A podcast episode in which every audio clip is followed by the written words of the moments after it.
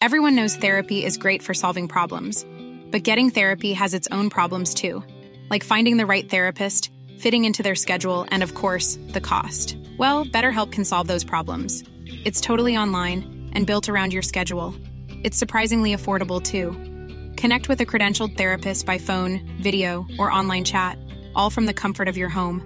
Visit betterhelp.com to learn more and save 10% on your first month.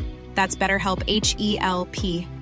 Hiring for your small business? If you're not looking for professionals on LinkedIn, you're looking in the wrong place. That's like looking for your car keys in a fish tank.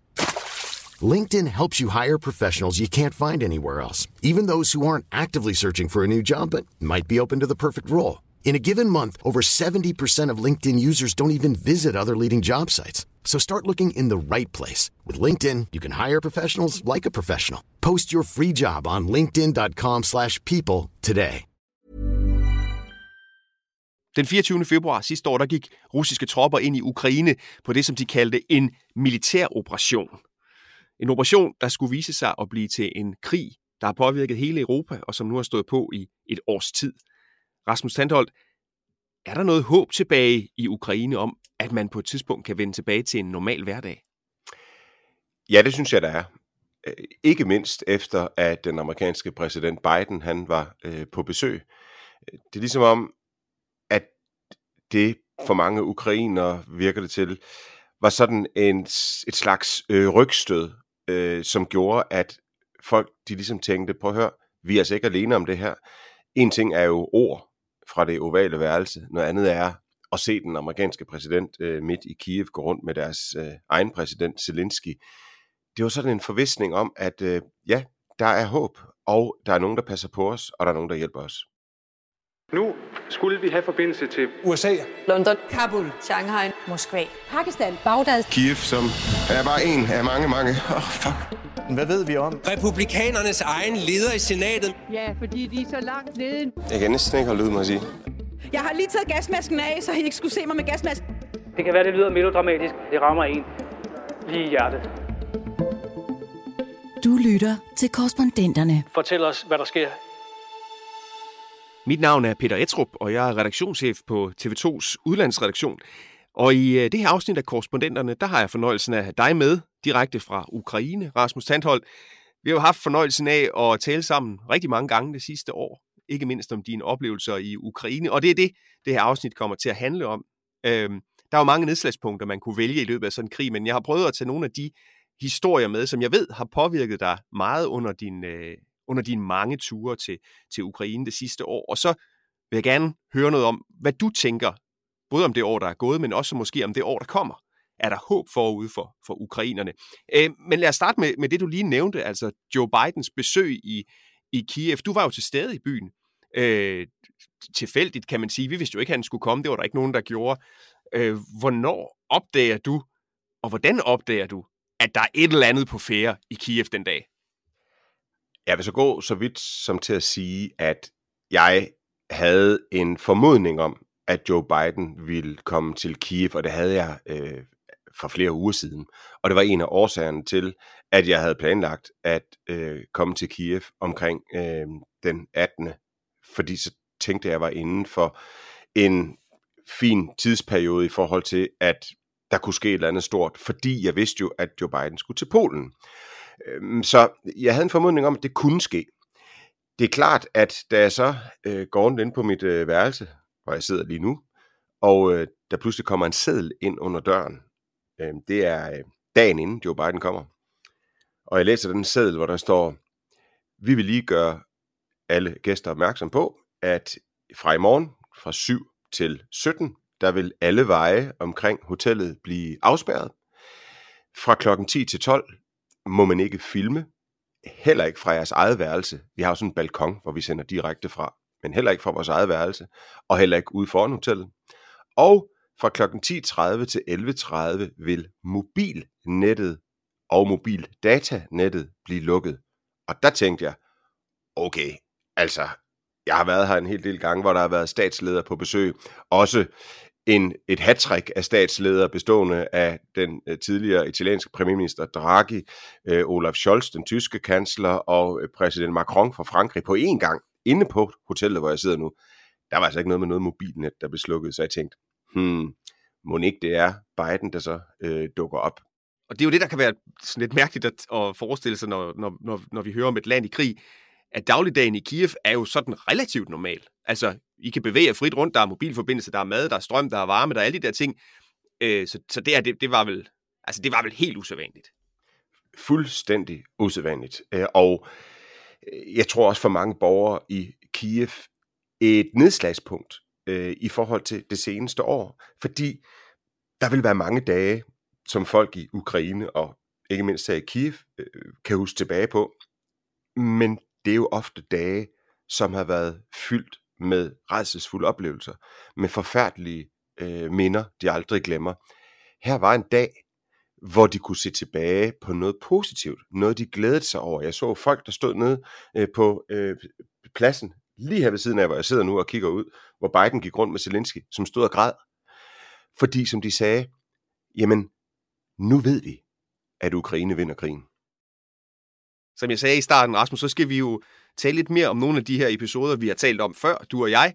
Øh, bare når vi taler sammen, men, men øh, nu også her i podcasten om nogle af de mennesker, du har mødt, nogle af de oplevelser, du har haft under det her sidste, vel temmelig hæsblæsende år af dit øh, arbejdsliv. Men inden vi når til, til, øh, til krigens start og alle de oplevelser i den forbindelse, så vil jeg gerne starte med at spørge dig om nogle ting, som er sket inden for den sidste uge. Noget, som jeg ved har fyldt meget øh, i jeres arbejdsliv, og som det er vel forholdsvis få mennesker, der har hørt om i virkeligheden, fordi, øh, fordi det jo ikke har noget med krigen at gøre, sådan set. Men kan du ikke fortælle, hvad det var, der skete for, for dig og, og fotograf Simon Borg og jeres Fixer Huge i sidste uge? Jeg har altid sagt øh, gennem de seneste mange år, at husk nu, det farligste ved at være i en krigszone, det er ikke at få en granat i hovedet, eller øh, blive øh, skudt med en Kalashnikov. Det farligste ved at være i krig, det er trafikken. Og øh, jeg er øh, faktisk ikke særlig sådan nervøst øh, anlagt, heller ikke når jeg er i en krigszone. Jeg synes, vi passer godt på os selv, og når vi tager ud til fronten, så er vi der måske i 30 minutter eller en time, og så er vi jo væk igen. Men trafikken, hver gang jeg sætter mig ind i en bil, et sted i en krigszone, så er jeg sgu lidt bekymret. Og øh, den morgen øh, for nogle dage siden, øh, der sagde jeg til Simon, jeg håber virkelig, at øh, vores fixer Hughes, han kører forsigtigt i dag, fordi der er godt nok glat, der var minus 8 grader, klokken var 5.30 om morgenen. Vi skulle ud til en kampvogns enhed ude ved fronten, som vi skulle ud af og filme. Og øh, på vejen derud, ja så pludselig, så mister vi simpelthen vejgrebet. Og øh, jeg sidder bagerst, og jeg kan huske, at jeg tænker bare, bare bilen ikke ender i noget vand, for så tror jeg, at vi dør. Øh, fordi der er minus 8 grader, og vi kan bryde igennem isen. For jeg kan se forud, der er en vold, ikke en grøft, den er dybere end det, men sådan en vold, øh, som jeg er bange for, at vi flyver ud over. Jeg kan ikke se, hvad der er på den anden side. Øh, og vi flyver ud over den her vold, og øh, bilen lander på den ene side, der hvor jeg sidder.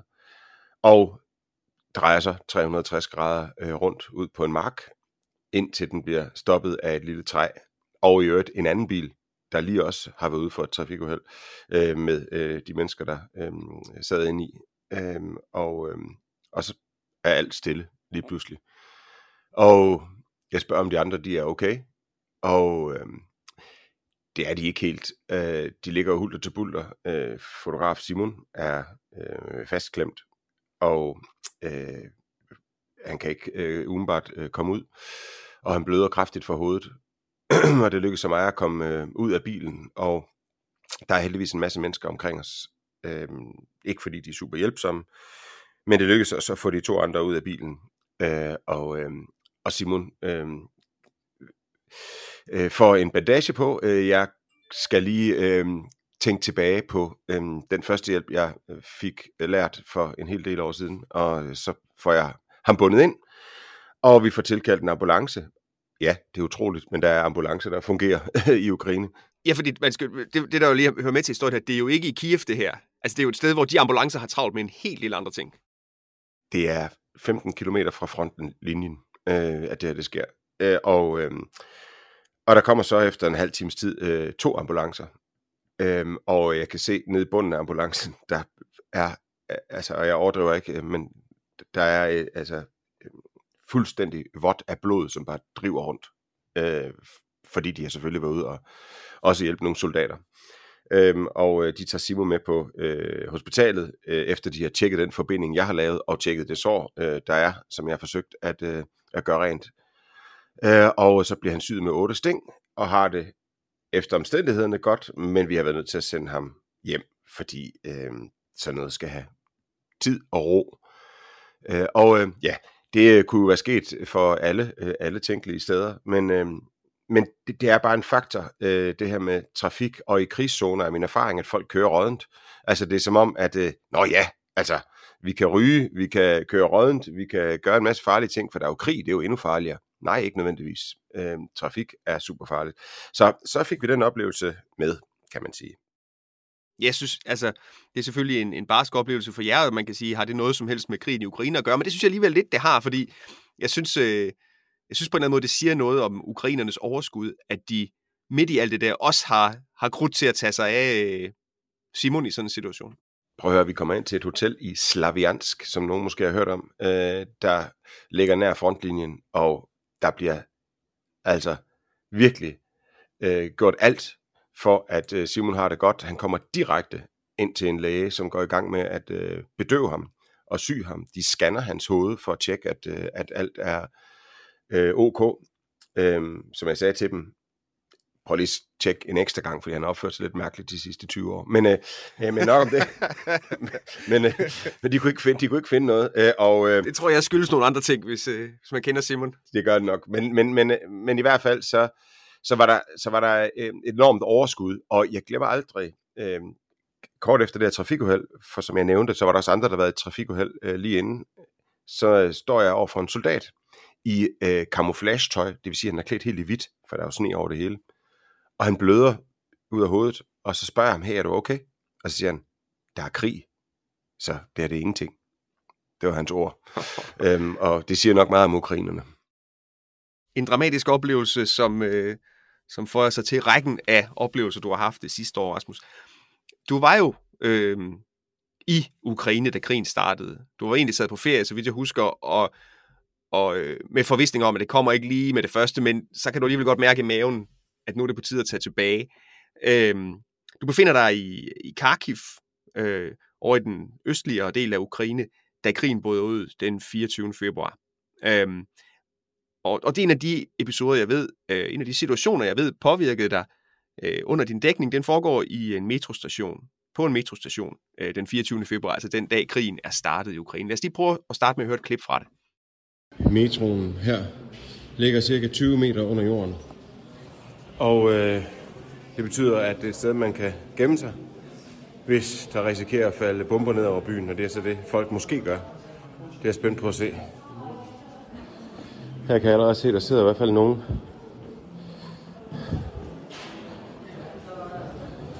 Oh my god. Hold det kæft, mand.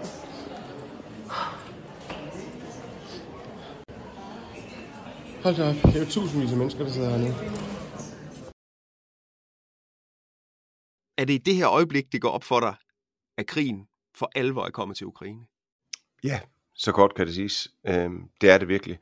Jeg føler, at jeg er med i en film om 2. verdenskrig, da jeg går derned. Øh, jeg har jo dækket mange øh, krige, men jeg tror aldrig, jeg har dækket øh, krige på den måde i en moderne by med luftsirener og øh, fly, der kommer ind over og kaster bomber ned, så folk flygter ned i en metro øh, på den måde. Øhm, og jeg ved ikke hvorfor, men jeg tænker, at det er noget, jeg har set i, i film. Øhm, og jeg kigger på alle de der familier, der sidder dernede, og tænker, jeg kan jo bare se, hvor bange de er. Og jeg kan se, at det her, det er alvor. Fordi en ting er jo, at man, man ser krig, og folk skyder på hinanden. Noget andet er, når man kigger på almindelige mennesker, som ikke har noget med den her krig at gøre, og man kan se øh, deres frygt i øjnene på dem. Familier, der sidder med børn. Øh, Peter, du har børn. Jeg har børn. Og det er umuligt ikke at, at forestille sig, hvad havde jeg selv gjort? Hvad nu, hvis det var Danmark? Øhm, det er børn, det her. Altså, hvorfor i alverden skal de tvinges til at sidde hernede og være super bange? Hvad, hvad er jeg, hvad, altså, hvorfor gør vi sådan noget? os mennesker. Meningsløsheden i det, tror jeg også ramte mig. Øhm, men du har helt ret, det var der, det gik op for mig, okay, det her, det er virkelig alvor. Det her, det er verdenshistorie. Det her, det kommer til at ændre det hele. Det var, også, øh, det var også faktisk et af de indslag, som, øh, som ramte mig på, på, øh, på dagen, for der skete jo mange forfærdelige ting øh, den dag, og vi har jo så også sidenhen fundet ud af, hvad der, hvad der også skete i øh, andre steder rundt omkring i Ukraine, hvor vi ikke selv var til stede. Men øh, en af grundene til, tror jeg, at, at lige præcis det her klip også ramte mig, var, var fordi, at vi jo, du og jeg og vores gode kollega Claus Borg Reinholdt var i, i, øh, i Kiev 10-12 dage før krigen startede. Mm. Og, bl- og blandt andet gik rundt ned i det der undergrundsnetværk, der er i Kiev. Kan du huske, der var der hende der dame, der tvang mig til at købe øh, skopus, fordi jeg ikke er så ordentlig med mine sko. Præcis. Æh, du ved, så jeg kunne bare sådan, for mig, jeg blev fragtet tilbage til de der gange der, mm. og alle de mennesker, der har små forretninger dernede og sådan noget. At, jeg kunne sådan lige det, øh, jeg, kunne lige, jeg kunne bare lige, jeg, mit hoved vendte tilbage til Kiev for den undergrundsbane, der jeg så det der klip. Ja, og så også fordi, at, at, at i dagene op til, havde vi jo også været i Kharkiv, og der havde vi jo talt med folk, og vi havde spurgt dem, tror I, at Rusland invaderer, og de kiggede på os sådan helt mærkeligt, sådan, øh, nej, selvfølgelig gør det ikke det. Altså, det, det, det kunne folk slet ikke forestille sig, og nu sad de der, og virkeligheden var lige så langsomt ved at gå op for dem. Altså, jeg, jeg, jeg var jo øh, som redaktionschef så, øh, på udlandsredaktionen, så bliver jeg jo tit øh, bedt om at spå om fremtiden. Og lige så god jeg var til at forudsige, at Donald Trump ikke blev valgt til præsident, lige så skråsikker var jeg også, når nogen spurgte helt frem til og med den, øh, den 23. februar, fuldstændig overbevist om, at det ville ikke ske på den her måde. Altså. Ligesom mig. Øh, og, og, og det var jo også, altså, der må man også bare sige, at den her krig udviklede sig på en anden måde, end vi havde troet, og udvikler sig stadigvæk på en anden måde. Altså, de er, lige nu der er der skyttegravskrig ved Østfronten. Det lyder som noget fra, fra Første Verdenskrig. Det, altså, i de der dage der, hvordan, hvis du tænker tilbage, hvis du overhovedet kan rense hovedet for den viden, du har fået siden, hvordan forestillede du dig, at det ville udvikle sig, da du gik rundt i Kharkiv på dag 1 i den her krig? Jeg forestillede mig, at øh, russerne de ville øh, indtage Ukraines næststørste by, Kharkiv, i løbet af nogle få dage. Ja. Øh, det var også det, alle andre sagde. Det var derfor, at folk flygtede ud af byen. Og det, der jo sker nede i metroen, udover at det går op for mig, hvor alvorligt det her er, det er jo, at øh, vores fixer, og en fixer, det er jo sådan en, en, en lokal hjælper, vi har, øh, der kan oversætte og guide os i de steder, hvor vi er. Han øh, kigger på mig, da han ser alle de her familier, og så bliver han helt hvid i hovedet. Og så siger han, Rasmus, jeg kan ikke mere. Jeg er nødt til at komme hjem til min familie. Og øh, i det øjeblik går han op fra metroen, forlader mig og fotograf Simon Borg, tager hjem til sin kone og tre børn og tager til Europa. Og det sagde jeg jo til ham, at han var meget, meget ked af at efterlade os, men jeg sagde, det skal du overhovedet ikke spekulere på. Prøv at høre, din familie er vigtigere end os, selvfølgelig er den det. Øhm, det samme gør vores chauffør. Så Simon og jeg står jo uden fixer, uden nogen til at passe på os, og vi står uden en bil og uden en chauffør. Og vi har ikke særlig mange penge med, for som du selv nævnte, øh, Peter, så var jeg jo kommet direkte fra en ferie. Og jeg tænker, okay, russerne, de kommer nok her ind i bycentrum om et par dage. Byen ligger 30-50 km fra den russiske grænse. Er kendt for at være forholdsvis pro-russisk. Øhm, og øh, det, det bliver nok ikke det store problem for russerne. Så jeg tænker, vi skal væk herfra. Men hvordan skal vi komme væk? Altså, hvordan skal Simon og jeg, øh, uden penge, øh, komme væk fra en by? Alle folk flygter. Altså, du kan ikke altså, du kan ikke flyve væk. Luftrummet er lukket. Øh, vi kan ikke skaffe en bil. Jeg har ikke penge til at købe en bil. Der er ikke nogen, der kan køre os. Øh, så jeg er i tvivl om, hvad vi skal gøre. Øh, og vi ender så øh, med simpelthen at tage toget, hvilket er surrealistisk. Man tænker, toget, altså der er jo krig, toget kører sgu da ikke, men det gør det. Øh, så vi hopper på et tog sammen med øh, tusindvis af andre mennesker, øh, og ender så i, i Kiev. Vi flygter simpelthen fra Kharkiv, kan man godt sige. Øhm, og, og, øh, og det var også fordi, jeg tænkte, øh, nu kommer russerne. Øhm, øh, og det, det, det gjorde de så aldrig. Og det er jo så det, der er så det surrealistiske ved den øh, oplevelse. Det er jo, at den dag russerne invaderer, jeg bliver ringet op om morgenen klokken 5, tror jeg. Der tænker jeg som det første, Rasmus, du er journalist. Hvad er det første, du skal gøre? Det er, at du skal bruge dine øjne og dine ører og finde ud af, er det rigtigt, at russerne har invaderet landet. Fordi indtil videre, der havde det jo været nogle billeder fra Twitter, og nogle øh, kornede mobiltelefonoptagelser af ja, nogle... sådan nogle over- overvågningskameraer fra et grænseovergang og sådan noget, Lige, ikke? lige præcis. Så jeg tænker, Simon, vi bliver nødt til at tjekke det her. Øh, og det lyder måske skørt i folks ører, men vi, øh, vi har det inden fixeren forlader os. Øh, vi beslutter os for at, øh, at sætte os ud i en bil, og så køre ud af byen, indtil vi ser et eller andet. Indtil vi kan, kan se, om der er nogle russer.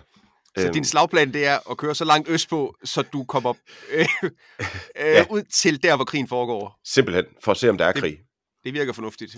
Ja, det virker øh, fornuftigt fra et journalistisk synspunkt, måske øh, fra et øh, sikkerhedsmæssigt synspunkt, ikke så klogt. Men, men det er det, vi gør, og vi kører 10 km ud af byen, og så ser vi det. Kampvogne i brand. Russiske soldater, der ligger på jorden. Hundredvis af ukrainske soldater, der står samlet. Det er som om, at for dem, ligesom for os senere i metroen, er det gået op for dem, at det er det alvor. Og de har simpelthen slået det russiske angreb tilbage. Altså 10 kilometer er de fra byen, russerne. Måske ikke engang. Og der ligger civile dræbte på jorden. Og de russiske soldater ligger på jorden. Og man tænker, den er god nok. Det er russerne. Russerne kommer. Øh, som man har øh, sagt mange gange i sjov, øh, mens man øh, er vokset op gennem 70'erne og 80'erne. Russerne kommer. Ja, de er kommet. De er lige der. Men ukrainerne har slået dem tilbage. Og der tænkte jeg, og jeg sagde, kan jeg huske direkte i fjernsynet, ukrainerne har slået dem tilbage, men de kommer nok igen, russerne. Det gjorde de, men det helt utrolige er, de kom aldrig videre fra lige præcis det kryds, hvor vi så dem der. De kom aldrig igennem. Russer, øh, ukrainerne lød dem aldrig komme forbi, og det er den dag i dag, er russerne ikke kommet forbi lige præcis det sted, øhm, de blev slået tilbage. Det havde jeg simpelthen ikke set komme. Øhm, så var jeg måske blevet i Kharkiv. Jeg havde simpelthen Nej. ikke forestillet mig i min vildeste fantasi, at det er opdraget til at tro, at Rusland er en kæmpe militærmagt, som har en stor geopolitisk øh, indflydelse på verden, fordi de, øh, de har alle de kræfter, de har. Faktisk slet ikke havde alle de kræfter, vi troede. Jeg synes, en af de ting, som, som er kommet bag på mig, fordi jeg havde nok samme forventning, som du havde i de første dage, det er, at det her det kommer til at gå relativt hurtigt. Måske, måske øh, når jeg sådan tænker tilbage på det, så var man måske farvet, eller jeg var måske farvet af, af, af, de, af de ting, vi så i Afghanistan. Hvor øh, det jo bare, altså, hvor det jo gik øh, vanvittigt hurtigt for Taliban, fordi den afghanske her bare desintegrerede øh, på minutter. Og jeg tror jeg måske, jeg havde en forventning om, og netop som du siger, sådan et område som Kharkiv, forholdsvis, øh, forholdsvis mange russisksindede indbyggere, jeg troede, de ville gå meget, meget let. Jeg havde ikke forestillet mig, at ukrainerne på den måde kunne kæmpe imod. Jeg har en, øh, jeg arbejdede som konsulent for ukrainsk statstv for 7-8 år efterhånden, og øh, blev der gode venner med sådan en lille småtyk projektleder i, øh, i teknisk afdeling på ukrainsk tv. Det første, han gjorde, da krigen kom, det var at sende familien øh, over grænsen til Moldova, og så trak han ellers i øh, uniform og tog ud til fronten. Det der, øh, du har jo også mødt mange af de der typer der, havde, altså, det er jo en helt vild øh, moral, de har haft, de her ukrainske styrker. Det er vel også det, der gør, at, at det er kommet bag på russerne, det var så svært. Det tror jeg.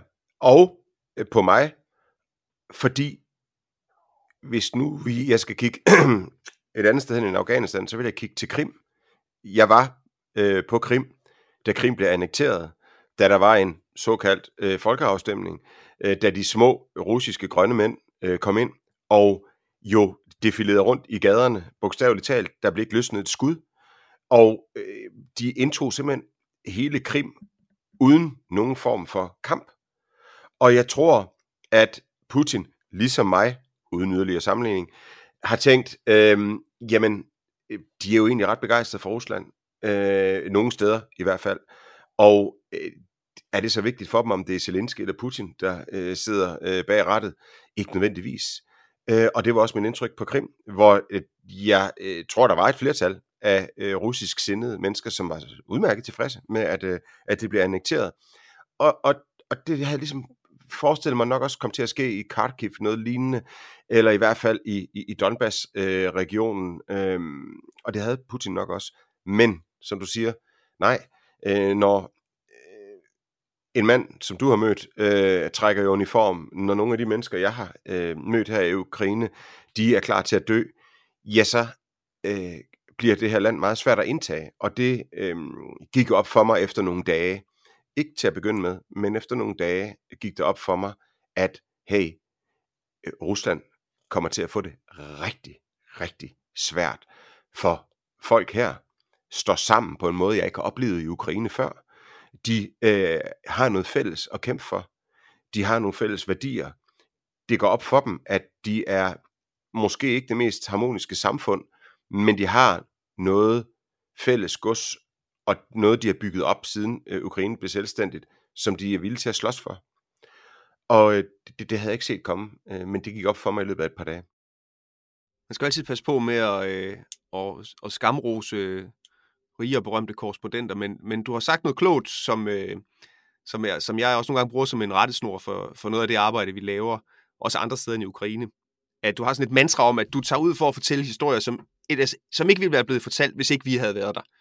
Så du løber ikke bare efter, efter nødvendigvis den store dagsorden, men, men prøver ligesom at, at møde de her mennesker, skæbner og fortællinger og sådan noget, som, som ikke ville have materialiseret sig, hvis ikke øh, du havde været der. Øhm, og, og jeg ved, at du, du, bliver jo, du bliver jo påvirket og, og, og involveret i de mennesker, du møder undervejs. Så nu, jeg vil gerne prøve lige at spille et klip med en af de mennesker, øh, som, som du har mødt undervejs. Øh, en kvinde, som sidder og laver molotov-cocktails. Ghana er sanger inde til hverdag, men på få dage er hverdagen ændret, og nu er hun klar til at slå ihjel. To be honest, uh, when it all started, I was pretty scared. I'm a totally civilian person, and I've never had any encounter with uh, shootings and bombs and stuff like that. So I was scared, but right now you actually get used to things when it's happening on the everyday basics. And yeah, now I understand that I, I could do that. Garner, som vi møder her i det her indslag, det er, det er en af de personer, du har fortalt om af flere omgange. Du har vist også mødt hende, øh, tror jeg, men du har lavet to indslag med hende. Hvorfor, hvorfor påvirker sådan en, en historie som Garners, hvorfor, hvorfor ramte den dig på en anden måde, end, end så mange af de andre indslag, du har lavet i din karriere? Fordi det kunne være min egen. Det kunne være min nabos. Det kunne være øh, enhver danskers øh, historie. Øh, det er også en af de ting, der gør, at den her krig kommer meget tæt på. Det er jo fordi, uden at skulle overhovedet øh, sige, hvilken konflikt der er værst og, og, og, og lignende, øh, så er de mennesker, der bor herovre, nogle mennesker, som minder om mig selv. Vi hører det samme musik, vi spiser det samme mad, vi har den samme humor, vi øh, har de samme værdier på mange øh, måder. Og da jeg møder Ghana, der går det op for mig, øh, hvad det er for nogle ting, de her mennesker står overfor. Fordi en ting er jo at øh, møde en familie i Sydsudan. De har gennemlevet mange redsler i deres liv. De er vant til at have døden tæt på livet.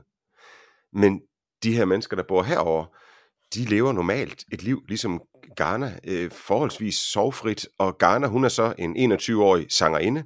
Hun lever af at øh, spille på nogle forskellige klubber i Kiev, og som hun siger til mig, Rasmus, sådan en formiddag her, normalt så vil jeg jo sidde og drikke kaffe med mine veninder og sidde og hygge mig. Og da jeg møder hende, sidder hun, som øh, du sagde, og laver molotov cocktail, så det får mig jo til at spørge hende, men Garna, altså, har du ligesom gjort op med dig selv, om du er klar til at bruge sådan en molotov cocktail? En ting er at sidde og lave dem. Jamen det har hun gjort. Øh, og hende og hendes veninder, de er klar til at bruge en molotov cocktail. Men er du klar til at kaste den i ansigtet på en russisk soldat, som måske er lige så gammel som dig selv? Han ved måske ikke engang, hvorfor han er i Ukraine. Ja, det er hun klar til. Og se ham brænde op. Ja. Men er du klar til den konsekvens, det kan have for dig? Nemlig, at du selv bliver skudt. Ja, det havde hun tænkt over. Og hun var klar til at dø øh, for det her. Og så stod jeg og tænkte lidt, hmm, hold da kæft, et modigt menneske. Rasmus, hvad vil du egentlig selv gøre? Og så tænkte jeg, så, fik, så, så startede sådan en tankerække. Hvis det var Danmark, og det var det danske samfund, som mine forfædre har med til at bygge op, det danske demokrati, vores værdier, mine byer, min, min, min, min, min, mit hjem, min familie, så vil jeg også gribe til våben. Og så vil jeg kaste mig ned i skyttegraven og kæmpe for Danmark. Tror jeg nok, at jeg ville, for selvfølgelig også muligheden, at vi kunne tage til Mallorca hele familien, og så vente på, at det gik over, for så risikerer jeg jo ikke noget, om min søn risikerer ikke at miste sin far. Jeg har selv mistet min far, da jeg var 13, det kan jeg ikke anbefale til nogen. Må det, vil det ikke være bedre egentlig? Jeg ved jo ikke i virkeligheden, hvad jeg vil gøre, for det ved du først, når du står i det. Det ved du først, når du bliver presset derud som menneske. Og det er det, jeg synes er det smukke ved mødet med Ghana. Det er, her ser du et menneske, som er blevet presset ud til det aller yderste. Og det er jo der, du viser, hvem du er. Og hun viser sig at være et menneske, som er ekstremt modig, og hun er klar til at ofre sit liv. For som hun sagde til mig, men Rasmus, vi, vi er jo til eksamen i livet, må du forstå. Og jeg tænkte, puha, ja, ved du hvad, Garner, så har du bestået. Det, det er jo måske det, som, som kan være svært at forstå, hvis man ikke har været i Ukraine, men man kan, man kan måske opfatte det som om, det er langt væk, og det er det måske også kilometermæssigt. Men altså, da vi var i Kiev 10-12 dage før den her krig startede, det var altså så forskelligt fra København. Var, er det en by altså ikke? Altså, og var ikke lige indtil den her krig startede. Så den der transformation ind i hovedet på folk, fordi som du siger, mange af dem gik jo også rundt og sagde til hinanden, prøv at det kommer aldrig til at ske. Så i løbet af nogle få uger gik de fra at leve et liv, hvor man kunne gå på natklub eller på restauranter eller nogle af de sjove ting, der er i sådan en normal europæisk storby, til pludselig at være en krigshavende nation. Og det vil jo være skæbnen for dig og for mig og for din søn, er vel også efterhånden gammel nok til at lave en molotov-cocktail. Altså, det er jo den der, det, det, det, det der er så, så, så vanvittigt ved den her krig, sammenlignet med netop, som du siger, Sydsudan eller andre steder, der, der er vant til konflikt. Præcis, og det er jo også det, der gør, at det kommer så tæt på, fordi jeg kan identificere mig med de mennesker, og fordi, at der er jo, for nu bare at sige det rent ud, jo en reel trussel for, at verden ændrer sig med den her krig, og at vi kan stå i sådan en situation i Danmark. Jeg ved godt, at jeg og dig Øh, Peter, er vokset op i en generation, hvor vi tænker, krig, ej, det, er, det, er, det, er jo noget, vi tager mm. ud og dækker ud i verden. Ja. ja, men altså, vi skal jo ikke så langt tilbage, før at der var krig i Danmark, og vi var besat. Altså, det er jo ikke sådan, at der nødvendigvis går uh, tusind år mellem hver krig, Danmark er involveret i. Og det er jo en reel risiko, og det forstår man, når man er herover. Og når du står herover og øh, kigger på, hvad der foregår, så øh, vil jeg sige, at det her også bliver den sværeste konflikt, jeg nogensinde har dækket, i forhold til, at den ikke bliver personlig for mig.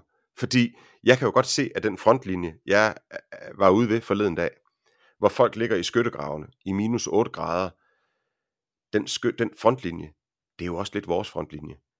Og derfor øh, er det jo også, at Danmark selvfølgelig sender våben og så videre, men jeg bliver så taknemmelig, når jeg kigger på det og tænker, hold nu op, øh, det er trods alt godt for mig og min familie, at frontlinjen er herover, og den ikke er hjemme i Danmark.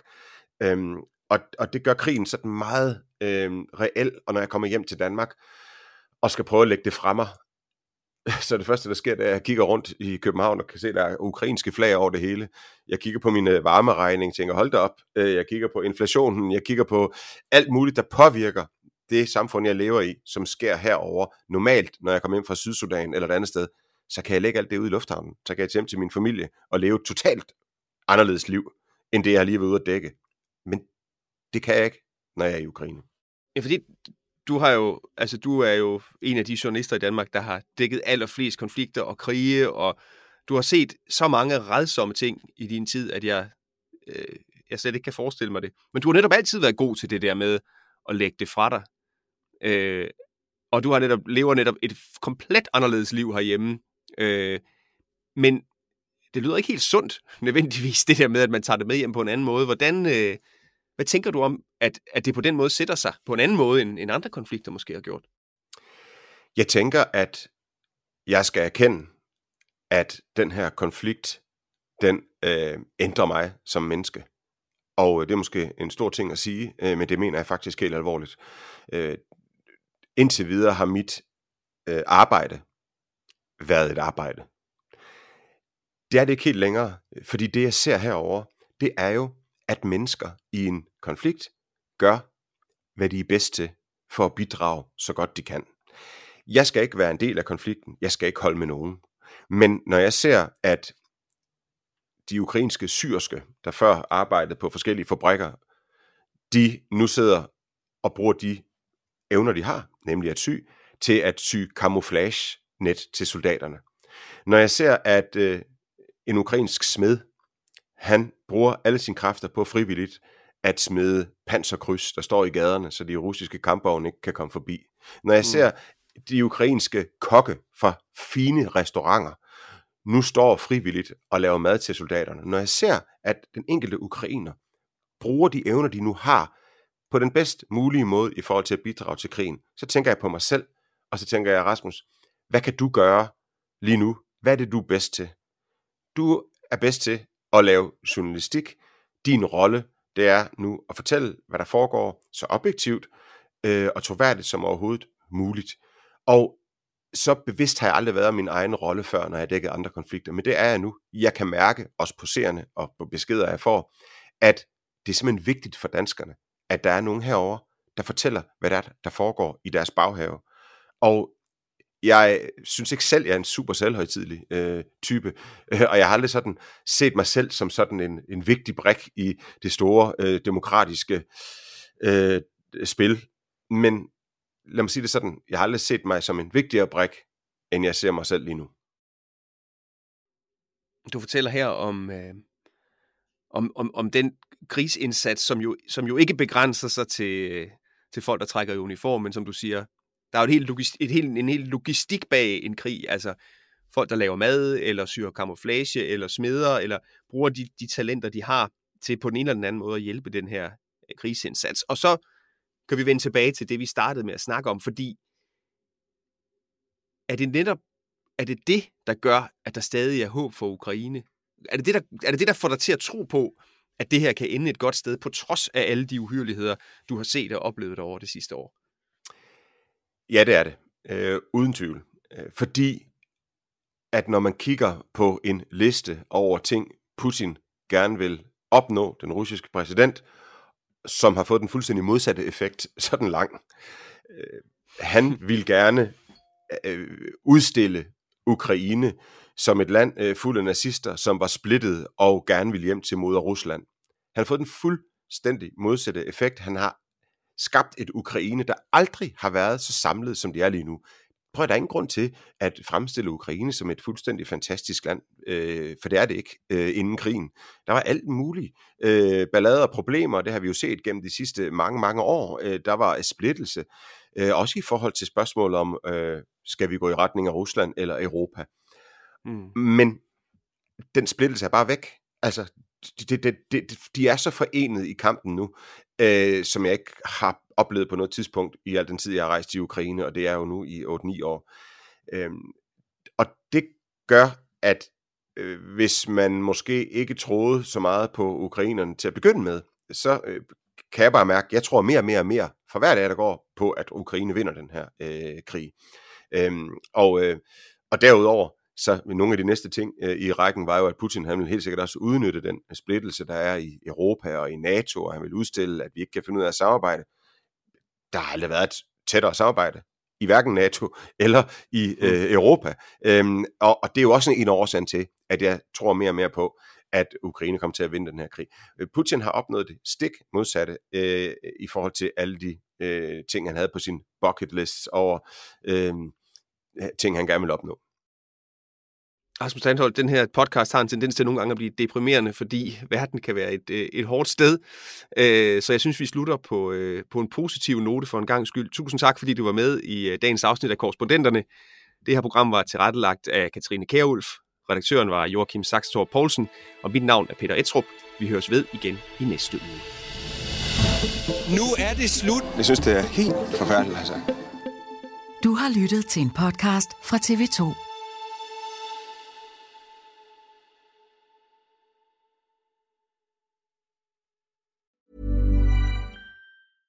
Hey, it's Paige DeSorbo from Giggly Squad. High quality fashion without the price tag. Say hello to Quince.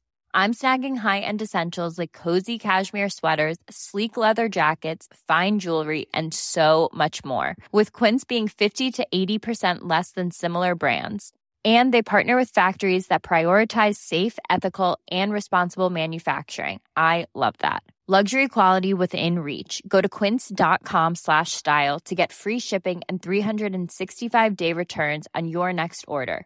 Quince.com slash style.